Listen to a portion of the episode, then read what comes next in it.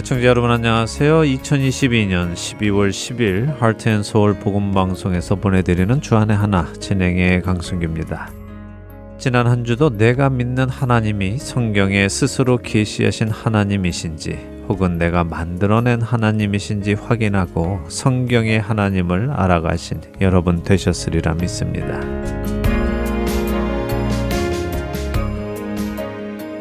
이제 얼마 있으면 우리를 구원하기 위해 이 땅에 육신을 입고 오신 예수 그리스도를 기억하고 또 기념하는 크리스마스가 다가옵니다.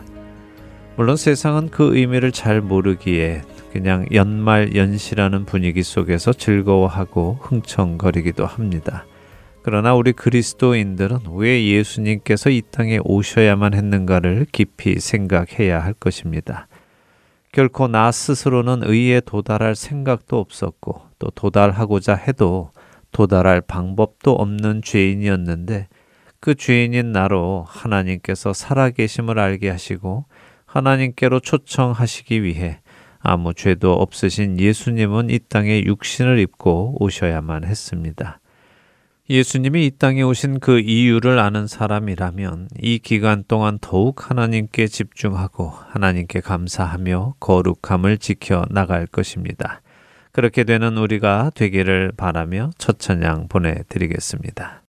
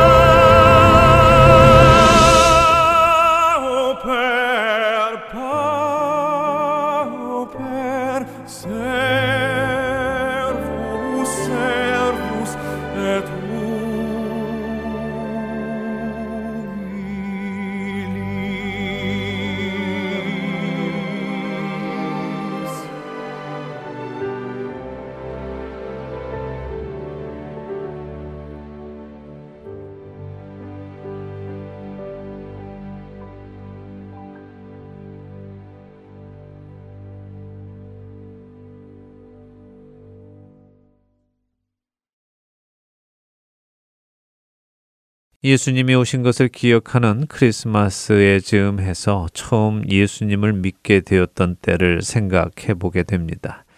나는 그때 과연 무슨 이유로 하나님을 믿기 시작하였는가? 물론 어려운 상황 속에서 부르짖는 저에게 응답하시고 그 상황에서 저를 건져주신 하나님이 계심을 경험하며 하나님을 믿기 시작하게 되었습니다. 그런데 그 후에는 과연 저는 무엇을 바라며 하나님을 믿었는지 생각해 보면 사실 세상 사람들이 신을 믿는 것과 별 다른 것이 없었습니다. 하나님이 많은 신들 중에 가장 최고라고 하던데 이왕 믿을 것이라면 최고의 신을 믿어야지 하는 마음도 없지 않았고요. 하나님을 믿으면 만사 형통한다는 말도 들었기에 만사 형통의 복도 기대한 것도 사실입니다. 하나님을 잘 믿으면 복을 주신다는데 나에게도 재물의 복, 건강의 복, 풍요의 복이 있으면 좋겠다는 생각으로 교회를 열심히 다녔던 것 같습니다. 또 교회에 필요한 여러 가지 봉사도 열심히 하면서 말입니다. 이런 여러 가지 것들이 쌓이면 하나님께서 저에게 여러 가지 복을 주시고 하나님의 자녀로서의 혜택도 주실 것이라고 기대하며 꽤 오랜 시간 교회를 다녔습니다. 그렇게 세상 사람들이 자신들의 신을 섬기며 기대하는 것을 저 역시 하나님께 기대하며 교회를 다니다 보니 눈에 들어오는 것이 있었습니다. 그것은 거룩이었습니다. 하나님은 거룩함을 원하셨죠. 성경의 많은 곳에서 하나님께서는 하나님의 백성들에게 내가 거룩하니 너희도 거룩하라 라고 요구를 하셨습니다. 사실 처음에는 거룩이 무엇인지 몰랐습니다. 그냥 종교 용어로서 뭔가 엄숙해 보이는 삶을 살아라 하는 의미로만 생각을 했죠.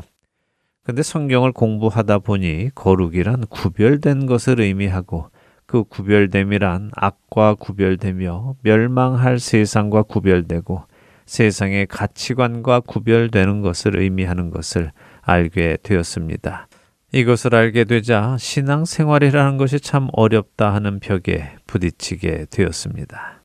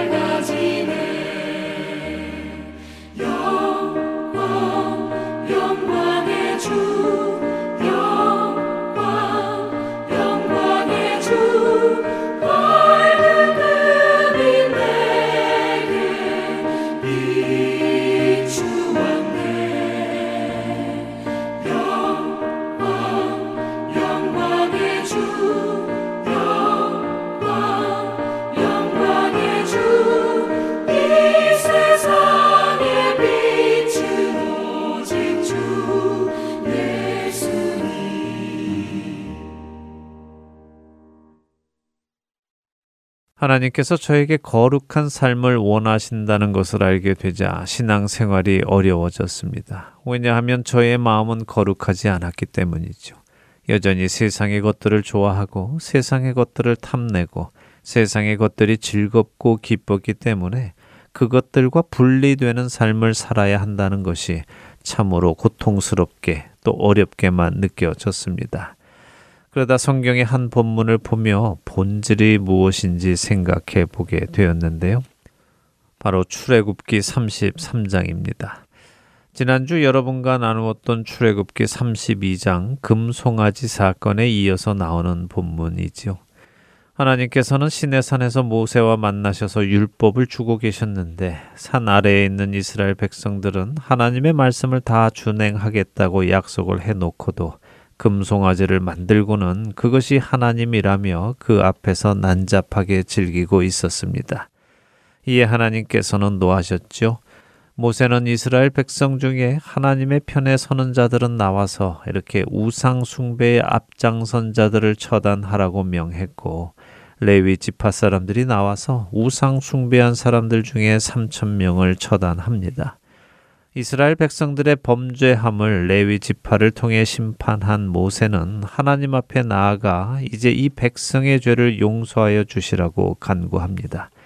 용서해 주시지 않을 것이면 자신의 이름을 하나님의 책에서 삭제해 주시라고까지 간청을 하지요. 비록 이스라엘 백성이 범죄했어도 모세는 그들을 사랑했고 하나님의 책에서 자신의 이름이 빠진다 하더라도 그들이 구원받기를 원했습니다. 그런 모세의 마음을 하신 하나님께서는 모세의 이름을 빼는 것이 아니라 하나님께 범죄하는 자의 이름을 빼시겠다고 하시며 모세에게 이 백성을 이끌고 약속의 땅으로 가라고 하십니다. 그리고 이어지는 출애굽기 33장 1절에서 3절에 하나님은 이렇게 말씀하십니다. 여호와께서 모세에게 이르시되 너는 내가 애굽 땅에서 인도하여 낸 백성과 함께 여기를 떠나서 내가 아브라함과 이삭과 야곱에게 맹세하여 네 자손에게 주기로 한 그 땅으로 올라가라. 내가 사자를 너보다 앞서 보내어 가나안 사람과 아모리 사람과 헷 사람과 브리스 사람과 히위 사람과 여부스 사람을 쫓아내고 너희를 젖과 꿀이 흐르는 땅에 이르게 하려니와 나는 너희와 함께 올라가지 아니하리니 너희는 목이 곧은 백성인즉 내가 길에서 너희를 진멸할까 염려함이니라 하시니 출애굽기 33장의 이 본문을 보며 저는 본질에 대해 생각해 보게 되었습니다. 만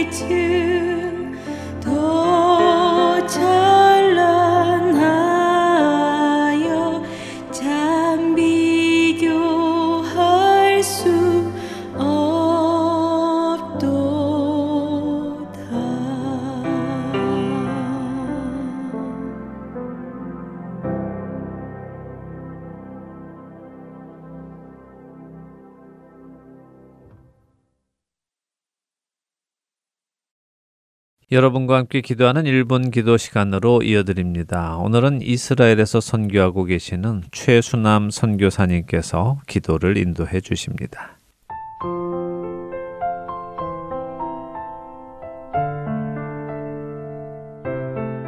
하나인 서울 1분 기도 시간입니다.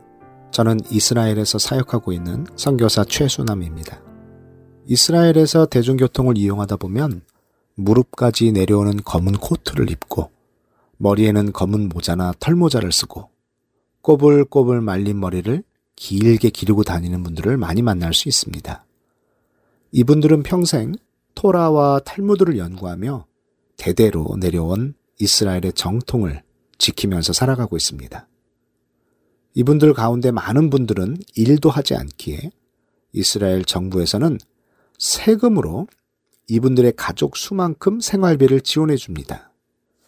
이들은 산하 제한을 하지 않기 때문에 아이들을 많이 출산하는데 평균 5, 6명 정도라고 합니다. 그런데 그렇게 일도 하지 않으면서 열심히 하나님의 말씀을 연구하고 있지만 정작 하나님의 구원과는 상관이 없는 삶을 살아가고 있습니다. 참 가슴 아픈 일입니다. 오늘 저희는 이 근본주의 유대인들을 위해 기도하겠습니다. 사실 이들의 반 이상은 빈곤한 삶을 살고 있습니다. 대부분 전문 기술과 지식이 현저히 낮고 이스라엘에서 여성에게도 의무인 군대에도 가지 않다 보니 이들을 향한 편견과 차별이 심하고 멸시와 비난의 대상이 되기도 합니다. 하나님께서 예비해 두신 영혼들이 있으리라 믿습니다. 하나님의 때에 하나님의 방법으로 하나님의 사람들을 통해 이들에게 구원의 복음이 전해질 수 있도록 기도해 주셨으면 좋겠습니다. 그래서 그 한 영혼을 통해 그 영혼과 연계된 가족들, 이웃들까지 예수 그리스도를 알게 되는 역사가 일어날 수 있도록 기도해 주시기 바랍니다. 함께 기도하시겠습니다.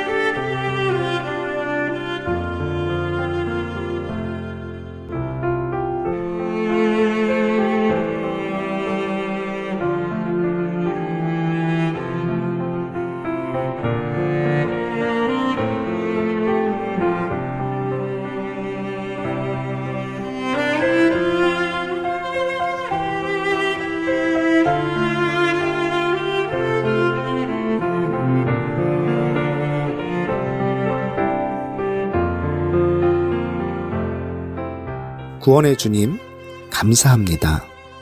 오늘 저희는 근본주의 유대인들을 위해 기도했습니다. 평생을 토라와 탈무드, 그리고 하나님의 말씀을 연구하며 살아가고 있지만, 정말 말씀 그 자체이신 주님을 모르고 있습니다. 구원 그 자체이신 주님을 모르고 있습니다. 그래서 구원과는 상관없는 삶을 살아가고 있습니다. 주님, 이들을 궁휼히 여겨 주시옵소서. 이들이 말씀 연구를 통해 주님의 손길을 경험하고 주님을 더 깊이 알아가게 해 주시옵소서. 주님이 예비하신 영혼이 있을 줄 믿습니다. 주님의 때에 주님의 방법으로 주님의 사람들을 통해 구원의 복음이 전해지게 해 주시옵소서. 그래서 그 복음의 능력이 흘러가게 해 주시옵소서. 예수님의 이름으로 기도드립니다. 아멘.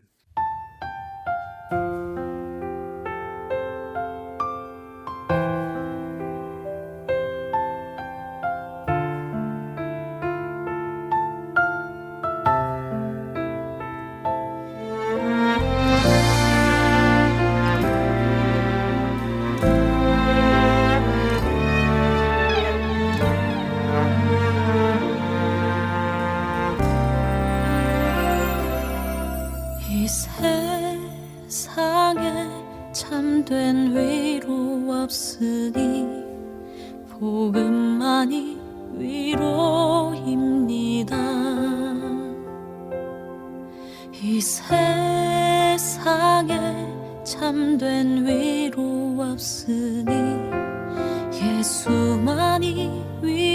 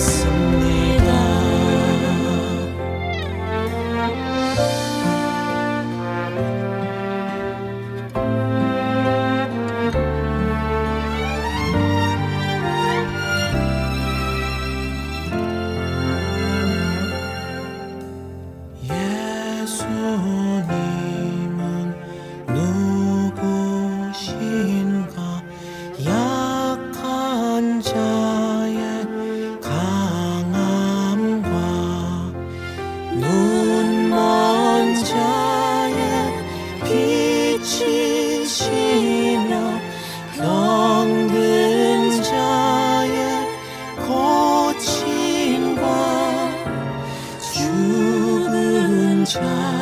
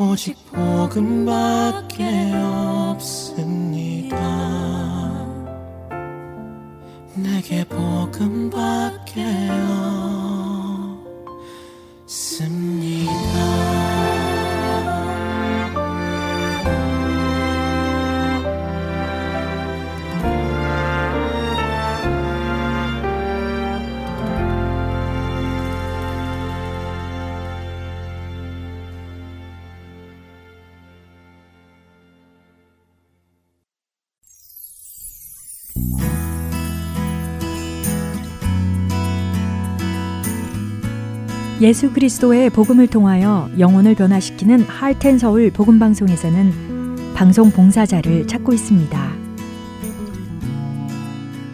영혼을 살리고 세우는 방송을 만들기 위해 방송 제작 봉사, 아나운싱 봉사, 편집과 번역 봉사 등 방송 제작에 관련된 봉사에 참여하실 분들은 할텐 서울 방송사 전화번호 602-866 8999로 연락 주시기 바랍니다.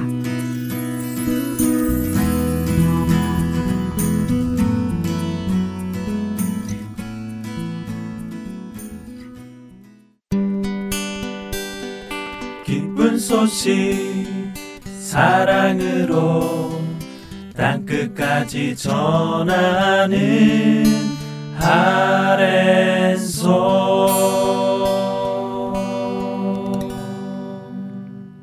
누가복음을 공부하는 시간입니다. 누가의 복음으로 이어드립니다.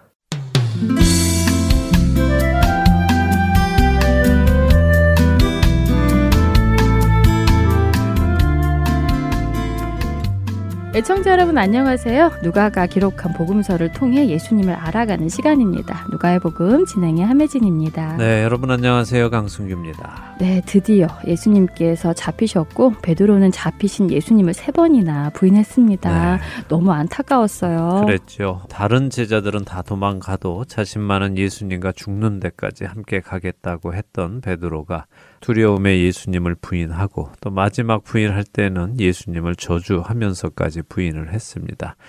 우리 인간의 한계지요. 우리의 생각과 현실의 차이이기도 합니다. 안타깝지만 베드로는 그날 분명 깨달았겠지요. 아, 내 힘으로 되는 것이 음. 아니구나. 그는 결코 자신을 다시 의지하지 않게 네. 되었을 것입니다. 오늘은 이제 유대인들에게 잡혀가신 예수님께 일어나는 일을 좀 보지요. 누가복음 22장 63절부터 71절 읽고 이야기 나누겠습니다. 네, 누가복음 22장 63절부터 읽습니다. 지키는 사람들이 예수를 희롱하고 때리며 그의 눈을 가리고 물어 이르되 선지자 노릇하라 너를 친 자가 누구냐 하고 이 외에도 많은 말로 욕하더라. 날이 샘에 백성의 장로들 곧 대제사장들과 서기관들이 모여서 예수를 그 공회로 끌어들여 이르되 내가 그리스도이거든 우리에게 말하라. 대답하시되 내가 말할지라도 너희가 믿지 아니할 것이요. 내가 물어도 너희가 대답하지 아니할 것이니라.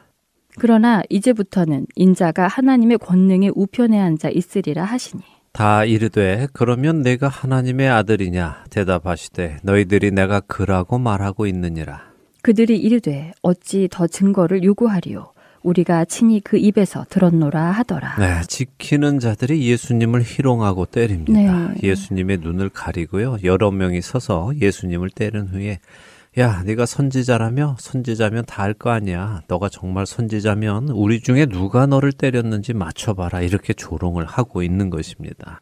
정말 안타까운 일이네요. 하나님이신 예수님을 때리며 조롱하다니요.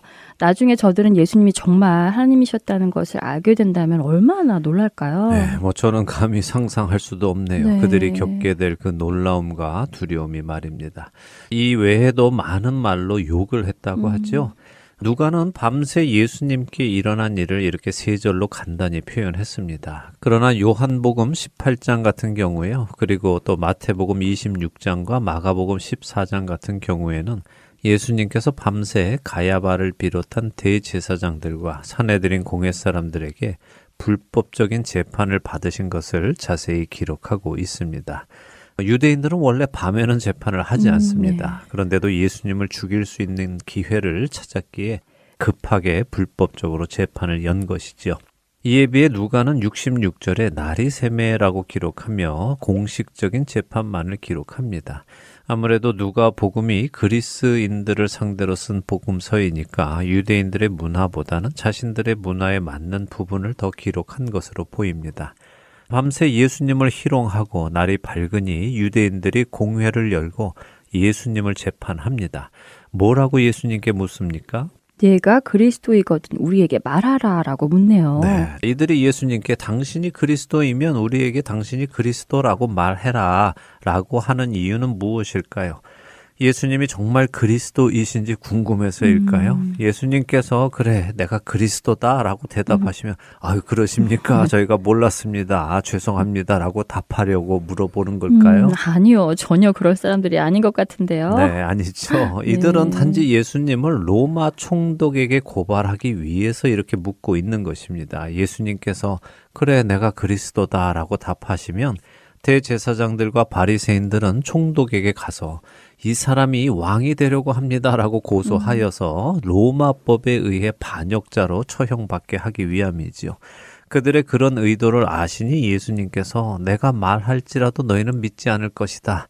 그러니 내가 너희 의도대로 답해줄 이유가 없다. 또한 너희는 이미 내가 해준 말과 보여준 기적과 이적을 보고도 믿지 않고 있지 않느냐. 음. 내가 너희에게 해준 말과 보여준 기적을 보고 나를 누구냐고 너희에게 물어도 너희는 내가 누군지 알아도 답을 하지 않을 사람들 아니냐라고 말씀하고 계시는 것입니다. 그러나 이제 곧 예수님은 하나님의 권능의 우편에 앉으실 것이라고 하시죠.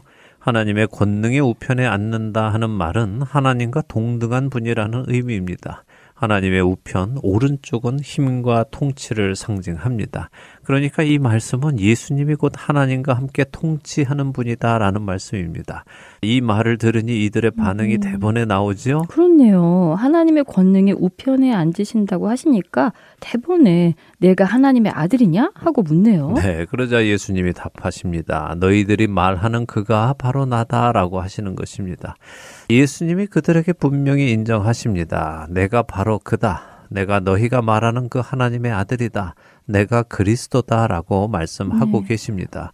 그들이 그 말을 믿었다면 모두 엎드려져야 합니다. 네. 그런데 그들은 말합니다. 야, 됐다. 무슨 증거가 더 필요하냐? 음. 자기가 하나님의 아들이라고 자백했다. 이것은 명백한 신성 모독이다. 이자는 죽어 마땅하다라고 하고 있는 것입니다. 결국 예수님을 죽일 명분을 지금껏 찾은 것이고 드디어 찾아낸 것이네요. 그렇습니다. 우리가 예수님의 잡히심과 죽으심을 보며 분명히 기억해야 하는 것이 하나 있습니다. 누가복음에는 그것이 잘 안 나타나 있지만요. 사실 이 대제사장들과 바리새인들의 리더들은 예수님을 이 유월절에 죽일 생각은 없었습니다. 아, 6월절에 예수님을 죽일 생각이 없었다고요? 네, 마태복음 26장 5절이나 마가복음 14장 2절에 보면요. 이들이 예수님을 죽이는 일을 6월절에는 하지 음. 말자라고 결의하는 부분이 있습니다. 네. 왜냐하면 백성들이 예수님을 메시아로 생각하고 기대하고 있는 때여서 혹시라도 예수님을 사람이 많이 모인 이 명절에 곧 6월절에 죽이면 밀란이 일어날 것이다 라고 생각해서 6월절에만은 죽이지 말고 명절이 끝나고 한가할 때 죽이자 이렇게 결정을 네. 했지요. 그런데 예수님은 6월절 전날에 잡히시고 6월절에 죽으시는 것입니다. 이것은 예수님께서 운이 나빠서 사람들에게 잡혀서 그날에 죽으신 것이 아니라 사람들의 의도와는 전혀 다르게 하나님의 계획 안에서 죽으신 것임을 말씀하고 계시는 것입니다. 우리도 이 사실을 분명히 기억해야 합니다. 예수님은 비록 사람들의 손에 붙들려 죽임을 당하시지만 사람들의 의도대로가 아니라 하나님께서 계획하신 대로 하나님의 뜻 안에서 죽으신 것이라는 말씀이군요. 그렇죠. 우리를 위해 이 땅에 오신 하나님의 어린 양이시기에 하나님의 뜻 안에서 하나님께서 정하신 때에 하나님의 방법으로 죽임을 당하시는 것입니다. 네. 이들은 이렇게 급히 예수님의 죄를 찾아냈고 이제 그 신성 모독이라는 죄목과 그리스도 곧 이스라엘의 왕이 되려는 자로서 로마 정부에 대항하는 반역 세력이라는 죄목을 찾아서는 빌라도에게 예수님을 끌고 갑니다. 그 장면을 볼까요? 누가복음 23장 1절에서 5절 읽지요. 네, 23장 1절에서 5절입니다. 우리가 다 일어나 예수를 빌라도에게 끌고 가서 고발하여 이르되 우리가 이 사람을 보매 우리 백성을 미혹하고 가이사에게 세금 바치는 것을 금하며 자칭 왕 그리스도라 하더이다 하니. 빌라도가 예수께 물어 이르되 내가 유대인의 왕이냐? 대답하여 이르시되 내 말이 옳도다. 빌라도가 대제사장들과 무리에게 이르되 내가 보니 이 사람에게 죄가 없도다 하니. 무리가 더욱 강하게 말하되 그가 온 유대에서 가르치고 갈릴리에서부터 시작하여 여기까지 와서 백성을 소동하게 하나이다. 네. 그렇네요. 예수님을 로마에 대항하는 왕으로 고발을 하네요. 그렇습니다. 이들은 예수님을 죽이고자 해서 예수님께서 전에 가이사의 것은 가이사에게 주라고 하신 것까지도 반대로 증언하고 있지요. 그러게요. 그들이 예수님께 나와서 가이사에게 세금을 바치는 것이 옳으냐고 물은 적이 있잖아요. 네. 그때 예수님께서 분명히 가이사의 것은 가이사에게 주고 하나님의 것은 하나님께 드리라고 하셨는데 이 사람들은 예수님이 가이사에게 세금을 바치는 것을 금했다고 거짓말로 예수님을 고발하네요. 예, 사실 우리 대부분은요, 10계명의 제 9계명을 거짓말 하지 말라라고 기억을 합니다만, 출애굽기 20장 16절을 보면요. 거짓말 하지 말라라고 하신 것이 아니라요. 내 이웃에 대하여 거짓 증언하지 말라 이렇게 말씀하셨습니다. 이것이 정확한 구계명의 말씀이죠. 그런가요? 거짓말하지 말라고 알고 있었는데 아니었군요. 네. 그럼 이들은 지금 예수님에 대해 거짓 증언을 하며 10계명 중 9계명을 어기고 있는 것이기도 하네요. 예, 맞습니다. 이들이 이렇게 거짓 증언을 하면서까지 예수님을 빌라도에게 고발을 합니다. 자칭 왕, 곧 그리스도라고 했다고 하지요. 그러자 빌라도가 예수님께 묻습니다. 네가 유대인의 왕이냐 하고 묻지요. 네. 그러자 예수님께서 네 말이 옳도다라고 하시자 빌라도는 뜬금없이 이 사람에게 죄가 없도다라는 말을 음. 합니다. 어떠세요? 이 대화가 이해가 가십니까? 글쎄요, 유대인들이 예수님이 스스로를 왕이라고 주장한다고 고발을 해서 빌라도가 예수님께 내가 유대인의 왕이냐 하고 물었고 예수님은 그렇다라고 답하셨는데 왜 빌라도는 예수님께 죄가 없다고 하지요? 잘 이해가 안 되네요. 네, 그래서 이 부분을 더 명확히 이해하기 위해서는요, 요한복음을 좀 보아야 하는데요. 요한복음 18장으로 가볼까요? 18장 33절에서 38절을 읽겠습니다. 네, 요한복음 입니다. 18장 33절부터 읽습니다. 이에 빌라도가 다시 관정에 들어가 예수를 불러 이르되 내가 유대인의 왕이냐 예수께서 대답하시되 이는 네가 스스로 하는 말이냐 다른 사람들이 나에 대하여 네게 한 말이냐 빌라도가 대답하되 내가 유대인이냐 네 나라 사람과 대제사장들이 너를 내게 넘겼으니 내가 무엇을 하였느냐? 예수께서 대답하시되 내 나라는 이 세상에 속한 것이 아니니라. 만일 내 나라가 이 세상에 속한 것이었더라면 내 종들이 싸워 나로 유대인들에게 넘겨지지 않게 하였으리라. 이제 내 나라는 여기에 속한 것이 아니니라. 빌라도가 이르되 그러면 내가 왕이 아니냐? 예수께서 대답하시되 내 말과 같이 내가 왕이니라 내가 이를 위하여 태어났으며 이를 위하여 세상에 왔나니 곧 진리에 대하여 증언하려 함이로라 무릇 진리에 속한 자는 내 음성을 듣느니라 하신대 빌라도가 이르되 진리가 무엇이냐 하더라. 이 말을 하고 다시 유대인들에게 나가서 이르되 나는 그에게서 아무 죄도 찾지 못하였노라. 자, 여기 이 요한 복음에는 같은 장면을 더 자세하게 말씀하고 계시죠. 빌라도가 묻습니다. 네가 유대인의 왕이냐? 빌라도는요, 로마의 총독으로서 시저 황제를 모시고 있는 사람이죠. 그렇게 어느 누군가가 자신이 왕이라고 주장을 하면 시저 황제를 모시는 충신으로서 반드시 자신을 왕이라고 주장하는 사람이 시저 황제에게 위험이 될지 아닐지를 판단해야 하고 위험하다 싶으면 그 사람을 처벌해야 합니다. 네. 그래서 예수님께 당신이 유대인의 왕이냐 하고 묻는 것입니다. 사실 유대인들은 예수님이 스스로를 그리스도다라고 주장했다고 네. 하지요. 그런데 빌라도는 예수님께 당신이 그리스도냐라고 묻지는 않습니다. 예수님이 그리스도인지 아닌지는 빌라도에게는 관심 없는 네. 일입니다. 그가 관심 있는 것은 예수님이 왕이냐 아니냐 하는 것이죠. 그런 빌라도의 질문에 예수님은 네가 메시아인 나를 알고 싶어서 묻는 말이냐 아니면 사람들이 나에게 대해서 그렇게 말하니까 확인하고자 묻는 것이냐 하고 물으십니다. 그러니까 빌라도가 또 뭐라고 대답합니까? 내가 유대인이냐 하고 되묻네요. 예.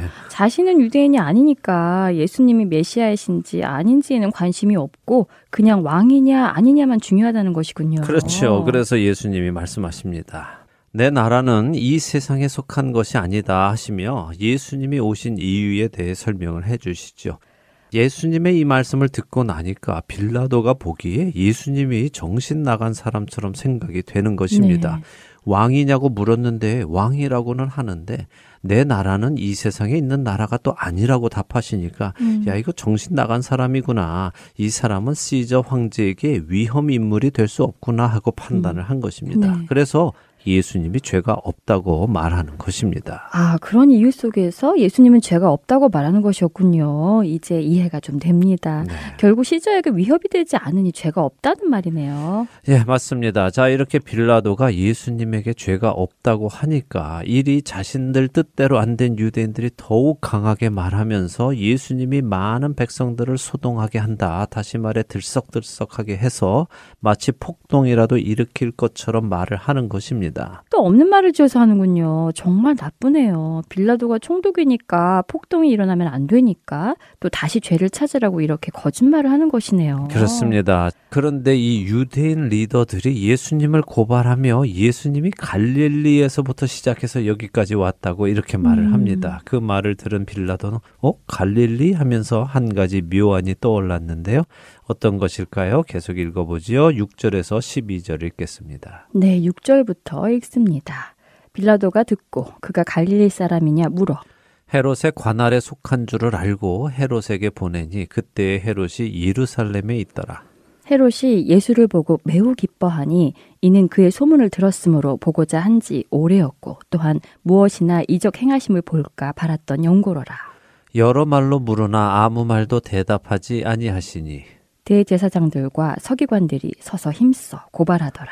헤롯이 그 군인들과 함께 예수를 업신여기며 희롱하고 빛난 옷을 입혀 빌라도에게 도로 보내니 헤롯과 빌라도가 전에는 원수였으나 당일에 서로 친구가 되니라. 네. 예수님이 갈릴리 사람이라는 소리를 듣고는 예수님의 재판을 헤롯에게 떠넘기는군요. 맞습니다. 지금 유대인들이 예수님을 잡아다가 자신에게 주고는 자꾸 사형을 내려달라고 요구하고 있는데 빌라도가 보기에는 사형을 내릴 만한 죄가 없거든요. 네. 그런데도 자꾸 요구를 하는데 언뜻 예수님이 갈릴리 사람이라는 이야기를 듣고 갈릴리의 왕인 헤롯에게 넘겨서 해결하게 하려는 것이죠. 그리고 또 마침 갈릴리에 사는 헤롯이 지금 예루살렘에 와 있다는 것입니다. 사실 헤롯과 빌라도는요 원수였다고 12절에 말씀하시죠. 헤롯은 분봉 왕입니다. 그는 로마인이 아니죠. 그렇지만 로마 황제에 의해서 갈릴리 지역을 다스리는 왕으로 임명을 받고 다스리는 왕이 된 것입니다.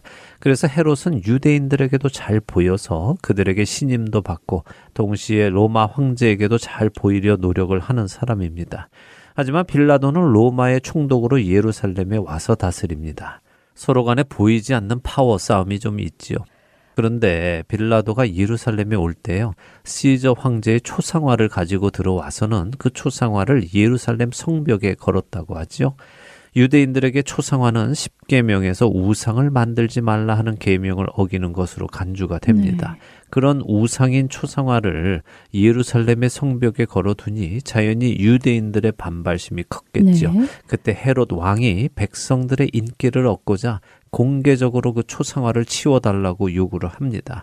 근데 빌라도가 거절하는 바람에 헤롯의 인기는 또 떨어지게 되죠. 음, 인기를 얻으려 했다가 오히려 떨어져 버렸군요. 네. 자연히 둘 사이의 분위기가 좋지 않았겠어요. 예, 여기 누가복음 표현 그대로 원수 같았습니다. 그런데 그동안 빌라도는 헤롯을 무시해 왔는데 또 헤롯은 자신을 무시하는 빌라도가 미웠는데 빌라도가 예수님의 재판을 헤롯에게 넘기는 음. 것입니다. 헤롯의 입장에서는 자신의 왕권을 빌라도가 인정해 주는 것이라고 생각이 되니 마음이 풀리는 것이죠. 빌라도도 헤롯에게 그 일을 떠맡기려니 친구가 되어야 음. 하는 것이고요. 정말 딱 정치인들의 모습이네요. 어제의 원수가 오늘의 동지가 되고 말입니다. 네. 정치계에서는 영원한 적도 영원한 동지도 없다고 흔히 말하잖아요. 맞습니다. 바로 그런 모습입니다. 이렇게 빌라도가 예수님을 헤롯에게 보냅니다. 헤롯은 예수님을 보고 매우 기뻤다고 하지요. 그는 예수님의 소문, 곧 예수님이 여러 가지 기적을 보이셨다는 소문을 듣고 꼭 한번 보고 싶어 했습니다. 근데 그 기적을 마치 요즘 마술쇼 보듯이 그런 기대를 가지고 보고 싶어 한 네. 것입니다. 그런 그에게 예수님께서 그를 만족시켜 주실 쇼를 보여 주실 리는 없지요. 네. 거기서도 대제사장들과 서기관들은 헤롯에게도 예수님을 고발합니다. 헤롯은 예수님을 업신여기고 희롱하고는 빛난 옷을 입혀서 빌라도에게 다시 보냈다고 하죠. 왜 빛난 옷을 입혔죠? 어, 빛난 옷을 입혔다는 것은요, 왕처럼 입혔다는 의미입니다. 예수님이 잡혀온 제목이 왕이라고 주장한다는 것 아닙니까? 음. 헤롯은 자신이 진짜 왕인데 왕이라고 주장한다는 사람이 사람이 오니 놀리고 또 조롱하고 싶었던 것이죠. 네. 네가 정말 왕이니? 그래. 그럼 여기 왕 옷을 입혀 줄 테니까 왕 행세 좀 해 봐. 이렇게 예수님을 업신여기고 희롱한 것입니다. 예수님은 참된 왕이시고 만왕의 왕이시고 하나님의 아들이십니다. 그런데 그분이 이런 사람들에게 계속해서 조롱을 받으시고 업신여김을 당하십니다.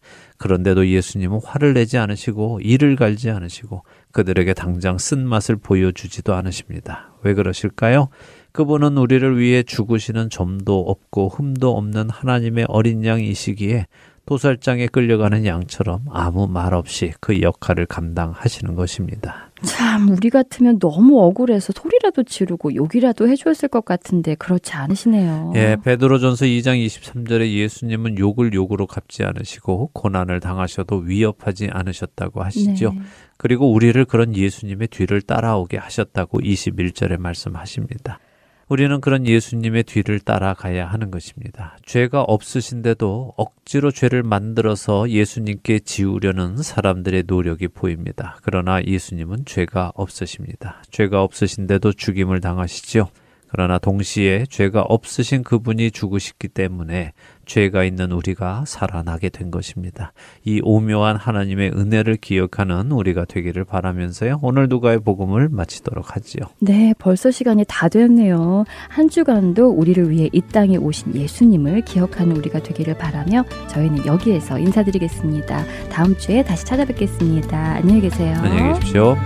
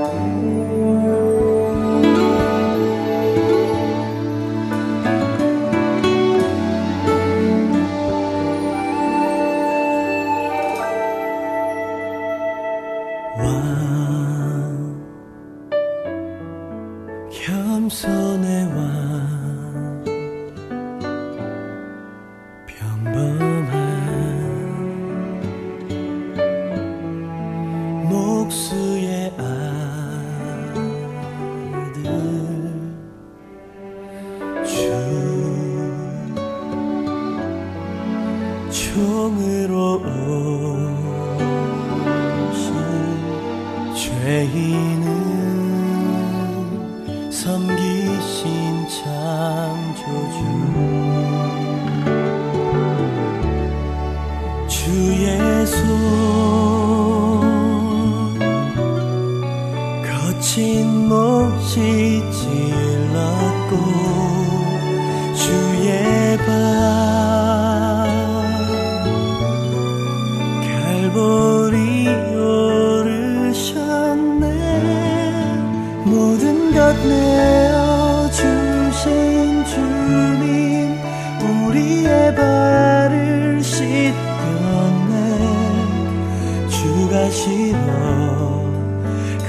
거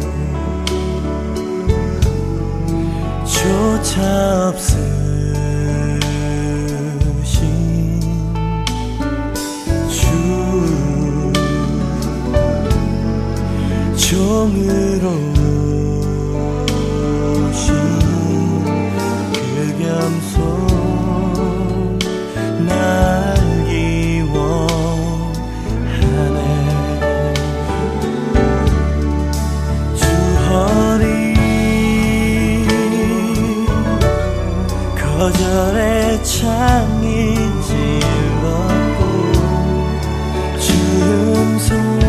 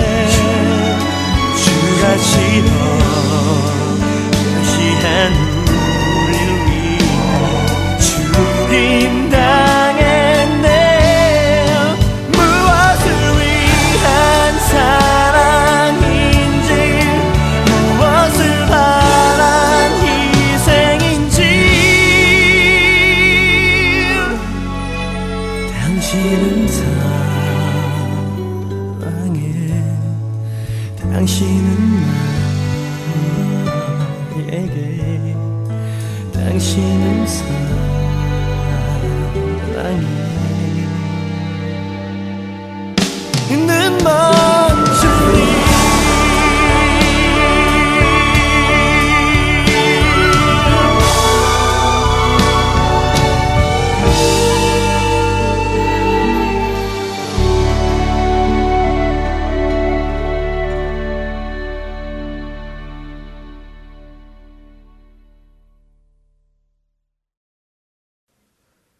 하나님께서는 이스라엘 백성에게 하나님께서 아브라함과 이삭과 야곱에게 맹세하여 주기로 한 그 땅, 곧 약속의 땅 가나안으로 올라가라고 하십니다. 하나님께서 하나님의 사자, 곧 천사들을 앞세워 보내셔서는 가나안에 살고 있는 족속들을 모두 쫓아내어 주시겠다고 하십니다. 그리고 이스라엘 백성들은 젖과 꿀이 흐르는 그 땅을 차지하게 해 주시겠다고 하십니다. 그런데 하나님은 같이 가시지는 않으시겠다고 하십니다. 이 부분을 읽으며 저는 스스로에게 질문해 보게 되었습니다. 과연 나라면 하나님의 이 제안을 어떻게 받아들일까 하는 것이었습니다. 여러분은 어떠십니까? 하나님께서 여러분에게 너에게 약속한 것을 내가 다 해 주겠다. 내가 너에게 주기로 한 그 땅을 너에게 주겠다. 너는 가서 싸울 필요도 없다. 내가 천사들을 보내서 미리 다 싸워서 그들을 다 내쫓아 줄 테니 너는 텅 빈 그 땅에 가서 그냥 자리 잡고 살면 된다. 젖과 꿀이 흐르는 그 풍요한 땅이 너의 땅이 될 것이다. 이제 다 너의 것이다. 네가 다 가져라. 그런데 나는 그 땅에 너와 함께 가지는 않을 것이다. 라고 하신다면 그 제안을 어떻게 받아들이시겠습니까? 사실 예전에 저는 그 제안이 전혀 나쁘게 들리지 않았습니다. 내가 원하는 세속적인 복을 주시겠다고 하십니다. 땅이 내 것이 되고 적도 없어서 위험함도 없고 나는 그저 젖과 꿀이 흐르는 그 땅에 가서 잘 먹고 잘 살면 되는 것입니다. 더군다나 나에게 거룩을 요구하는 하나님이 함께 가시지도 않겠다고 하십니다. 오히려 저에게는 이 제안이 더 좋았습니다. 필요한 것은 다 있고 이래라 저래라 이렇게 하면 안 된다 저렇게 하면 안 된다 하시는 하나님은 안 계시니 그 편이 훨씬 더 좋았을 것 같았습니다. 여러분의 솔직한 심정은 어떻습니까? 근데 이러한 하나님의 제안을 들은 이스라엘 백성들의 반응은 어땠을까요? 저의 생각처럼 어 그거 괜찮은데 하고 생각을 했을까요? 출애굽기 33장 4절은 이렇게 말씀하십니다. 백성이 이 준엄한 말씀을 듣고 슬퍼하여 한 사람도 자기의 몸을 단장하지 아니하니 이스라엘의 백성들은 저와는 달랐습니다. 그들은 하나님의 그 제안을 기뻐하지 않았습니다. 오히려 슬퍼했고 슬퍼서 어느 누구도 자기의 몸을 단장하지 않았다고 하시지요. 자기 몸을 꾸미지 않았다는 것입니다. 그리고 모세는 하나님께 출애굽기 33장 15절과 16절에 이렇게 아뢰입니다. 모세가 여호와께 아뢰되 주께서 친히 가지 아니하시려거든 우리를 이곳에서 올려 보내지 마옵소서. 나와 주의 백성이 주의 목전에 은총 입은 줄을 무엇으로 알리이까? 주께서 우리와 함께 행하심으로 나와 주의 백성을 천하 만민 중에 구별하심이 아니니이까. 모세는 하나님께 간청합니다. 하나님께서 함께 가시지 않으실 것이라면 자신들도 그곳에 보내지 마시라고 말입니다. 하나님께서 택하신 그 백성과 함께 가시지 않으신다면 그 모든 것이 무슨 소용이 있으며 하나님께서 그 백성을 세상 만민 중에서 거룩하게 구별하여 내신 이유가 무슨 소용이 있느냐고 되 묻습니다. 하나님께서 동행하시지 않는 삶은 아무 의미 없는 삶이라는 것입니다. 아무리 아무런 싸움도 할 필요도 없이 노력하지 않고도 젖과 꿀이 흐르는 윤택한 땅을 다 가진다 하더라도 하나님께서 함께 하시지 않는 삶은 아무 의미 없는 삶이라는 것입니다. 이 말씀을 읽으며 저는 생각해 보게 됩니다. 과연 나는 무엇에 관심을 가지고 있었던 것인가? 하나님을 통해 얻는 것들에 관심을 가지고 있었던 것인가? 아니면 하나님 그분께 관심을 가지고 있었던 것인가? 제사에는 관심이 없고 제밥에만 관심이 있다는 한국의 속담처럼 하나님께는 관심이 없고 하나님이 주실 수 있는 것들에만 관심이 있는 저는 복음을 잘 몰랐던 사람이었습니다. 그런 무지한 사람을 깨우쳐 주시는 하나님께 감사드립니다. 그리고 이제는 남은 삶을 하나님께 집중하며 살기를 소망합니다. 우리 각자의 믿음을 돌아보게 되기 원합니다. 나는 너와 함께 가지는 않겠지만 너에게 주기로 한 그 모든 것은 다 주겠다라고 하시는 하나님의 제안이 내 귀에 솔깃한 제안인지 아니면 아무런 의미 없는 제안인지 우리 각자의 속마음을 들여다보기 원합니다. 그리고는 하나님 없이는 아무것도 원하지 않습니다라는 고백이 나오게 되기를 소망합니다. 우리를 위해 독생자를 보내신 하나님의 사랑을 기억하는 시즌입니다. 우리가 천국에 가려는 이유는 무엇입니까? 나를 사랑하시는 하나님과 나를 사랑하셔서 그 생명을 내어주시기를 기뻐하신 예수 그리스도께서 그곳에 계시기 때문입니까? 아니면 지옥이 무섭고 두려워 지옥에 가는 것보다는 천국에 가는 것이 낫고 천국에는 많은 좋은 것들이 있기 때문입니까? 아무리 좋은 것들이 있어도 주님이 계시지 않는다면 가지 않겠다는 믿음이 여러분과 저의 마음 안에 자라나기를 소원하며 오늘 주안의 하나 여기에서 마치도록 하겠습니다. 함께 해주신 여러분들께 감사드리고요. 저는 다음 주 이 시간 다시 찾아뵙겠습니다. 지금까지 구성과 진행의 강순기였습니다. 애청자 여러분 안녕히 계십시오. 내